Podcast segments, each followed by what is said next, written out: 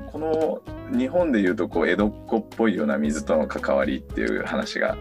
ちょっとここにあって、はい、本当にこの、まあ、ユーラシア大陸のとかっていう水に対する概念が結構違いそうな気がしたんですけど。えそれはそうじゃないかなという気がしますね。やっぱり水が少ない地域の方は本当に水を大事に扱ってらっしゃいますし、うん、だいや日本の人たちが水を大事に扱ってないっていうわけではないですけど、大事に扱う大事さの感じがやっぱり違いますよね。日本はやっぱりたくさんある水をどういうふうにあの上手に使っていくかっていうことでやっぱりあのいろんなことが準備されていると思いますけど、一方で本当に少ないところっていうのは、はい、あの全く違いますよね。あの例えば中国の西の方の砂漠のあたりに行くとカナートとかカレーズとかっていう言葉を聞かれたことあるかもしれないですけど、聞かれたことないかな。あの、うん、横井戸掘るんですね。横井戸を少し斜め上向けに掘っていって山の途中のところで地下水があるところに当ててその水を引っ張ってくるっていうようなものを作るんです。であの上から衛星写真で見るとですね、その横井戸を掘るために縦井戸を何本も何本も掘るんですけど、それがポコポコポコポコモグラの穴みたいに見えて、それが天井になっているところがあるんですけど、はい、そう、そういうのの例えばカナートとかの掃除をするとかっていうのはもう地域ぐるみでやっちゃうとかですね、そうすると多分その人たちのなんていうかこう地域のコミュニティの作り方みたいなのがまたなんかちょっと変わってきたりとかですね。水って生きるのに本当に必要なものの一つなので、その地域ごとの地域性みたいなのはいろいろ見えてきて、それがもしかしたらいろんなところに行く行っていろんな人にお会いすることの楽しみの一つかもしれないですね。そうですね。最初の地下水学の時お話にあった、うん、使っている人たちがどんな生活をしているのかっていうのも一個の研究の一つというかっておっしゃってましたもんね。そうですね。なんかそういうのはすごく興味がありますね。うんうんうん。なんかそういう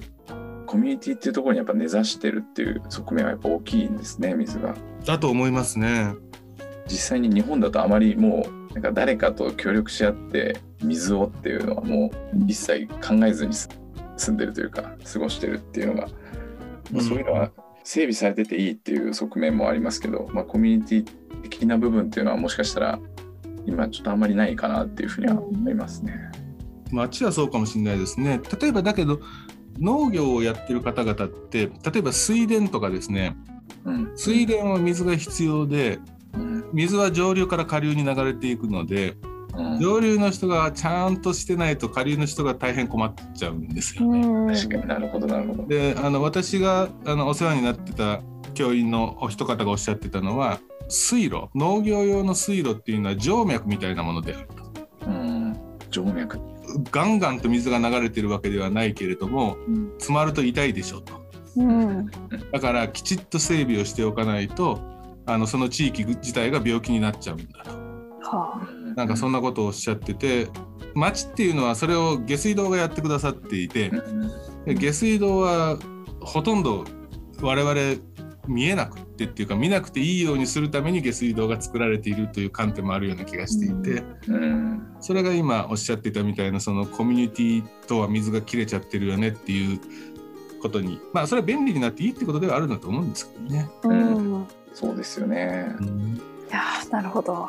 全然ちょっと話がポップになっちゃうんですけど、はい、あの奥大山のお水が美味しいっていうふうにはいおっしゃってて、はいはい、私の好きな水です。あ、好きな水っていう。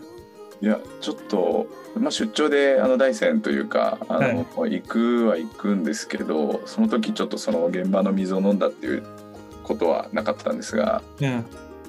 コンビニとかでも売ってるみたいなことをおっしゃっていて、はい、あの多分ね関西地方では売ってるんだと思うんですよね。東京はないんだと思います。そうですよね。ね、東京だとあの六甲のとか。アルプス、ええ、南アルプス、南アルプスの水とかそんなんじゃないでしょうか。そうですよね。ええ、いやちょっとだから奥大山をずっと探してるんですけど、関西にじゃあちょっと行った時はちょっとゲットします。ええ、はい。であの箱買いして帰ってきていただくといいですね。そうですね。はい。いやいいな。あのねちょっと甘い感じがするんですよね。僕の、ね、その甘い軟水は甘くなるみたいななんていうんですかね、短絡的なあれではないんですかね。あの日本の水って全般的に多分軟水って言われるんだと思うんですけど、なんかねあんまり甘いっていう感じを持ったことが、甘いって言ってもその何ですかね、こう砂糖の甘さではないんですけど、なんかねちょっとこうほのかな甘みがあったという気がしているんですが、ただ水の味っていうのは例えば温度によっても感じ方変わりますし、その時の自分の気分によってもなんか変わるじゃないですか。そうですね。だからとっても幸せな時に飲んだからそう思ってるのかもしれない。よくわかんないけど。いやそうですよね。水が水がって言ってこだわりすぎてね、本当の味はちょっとまた違う感じ方というかありますよね。うんうん、ね、まさに僕たちがお茶で言ってるのもそういう部分が多いので、純粋にお茶だけを厳しく見るというよりかは、うん、環境も含めて結構こうお茶の味って変わりますし、うん、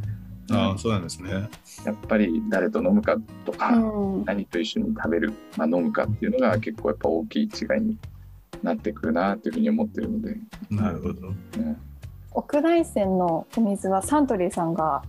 出してて、アマゾンで買えるようですよ。はい、おあそうですか。はい。お知らなかったです。買います。はい、私も買います。奥大山。南アルプスの天然水と奥大山と阿蘇がこう。そうですね。三つ出された天然水なんで、はい、シリーズに比べてみる。確かに面白いかもしれませんね。多分ね違って感じられるんじゃないかと思いますね。おいやあんまりちょっとあのい言わ言い過ぎない方がいいと思う。そうですね。ここを厳密にあのとやりすぎるとちょっとまたずれてくるかもしれないです。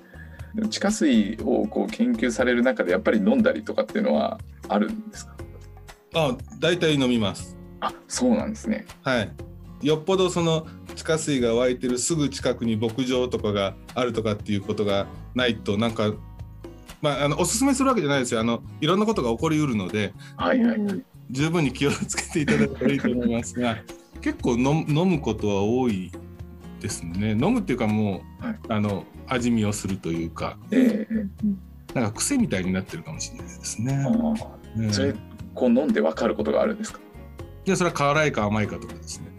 た例えばあの海に近いところで仕事をさせていただくこととか結構あって、その時には、まあ、あのセンサー持っていって測りゃいいんですけど、うんまあ、なんとなく舐めたら分かるっていう感じでやったりとかですねします。癖みたいなもんですね。あんまりあのおすすめはしません。あの時々大変なことになることもあるので。わかりました。ありがとうございます。そろそろお時間になりそうです。徳永先生の方からなんかお知らせとかがもしあれば。お知らせ。はい。ありますか？私が関わっている学会に地下水学会っていう学会があるんですが、はい、それがですね最近こういう本を出しました。お地下水湧き水の疑問ごじゅう ごじゅうっていうやつです。これはですね非常に分かりやすく地下水と湧水のごじゅっこの疑問について答えてます。うん読んでいただいたら少しあこういうことなんだとかあ自分が知ってることが書いているとかっていうふうに思っていただけるんじゃないかなと思いますので、もしなんかこう地下水とか湧いてる水とか井戸の水とかっていうのに興味が湧いたなと思う方がいたらちょっと本屋さんで手に持ってみていただいたら嬉しいかなというふうに思います。はい、公益社団法人日本地下水学会編集。そうです。経山堂書店ですね。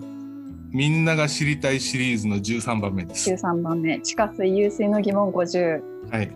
はい、今回もちょっといろいろ調べたときに あの、あ、あるなと思って実はこのカバーは拝見してて、うん、はい、携わられておりました。ありがとうございます。ありがとうございます。ありがとうございます。お茶の定期便東京ティージャーナルは月額ごひゃくえんで茶葉にしゅるいと情報誌をお届けしています。毎月月末までのお申し込みで翌月号をお届け。また ライン オープンチャットお茶のある暮らしではお茶のことやそれ以外のお菓子や器についてゆるーく話しています。あなたのご参加をお待ちしています。感想やメッセージなどは Twitter またはメールでお寄せください。メールアドレス等の詳細は概要欄をご確認ください。インターネットラジオ煎茶堂東京パーラーのチャンネル登録どうぞよろしくお願いします。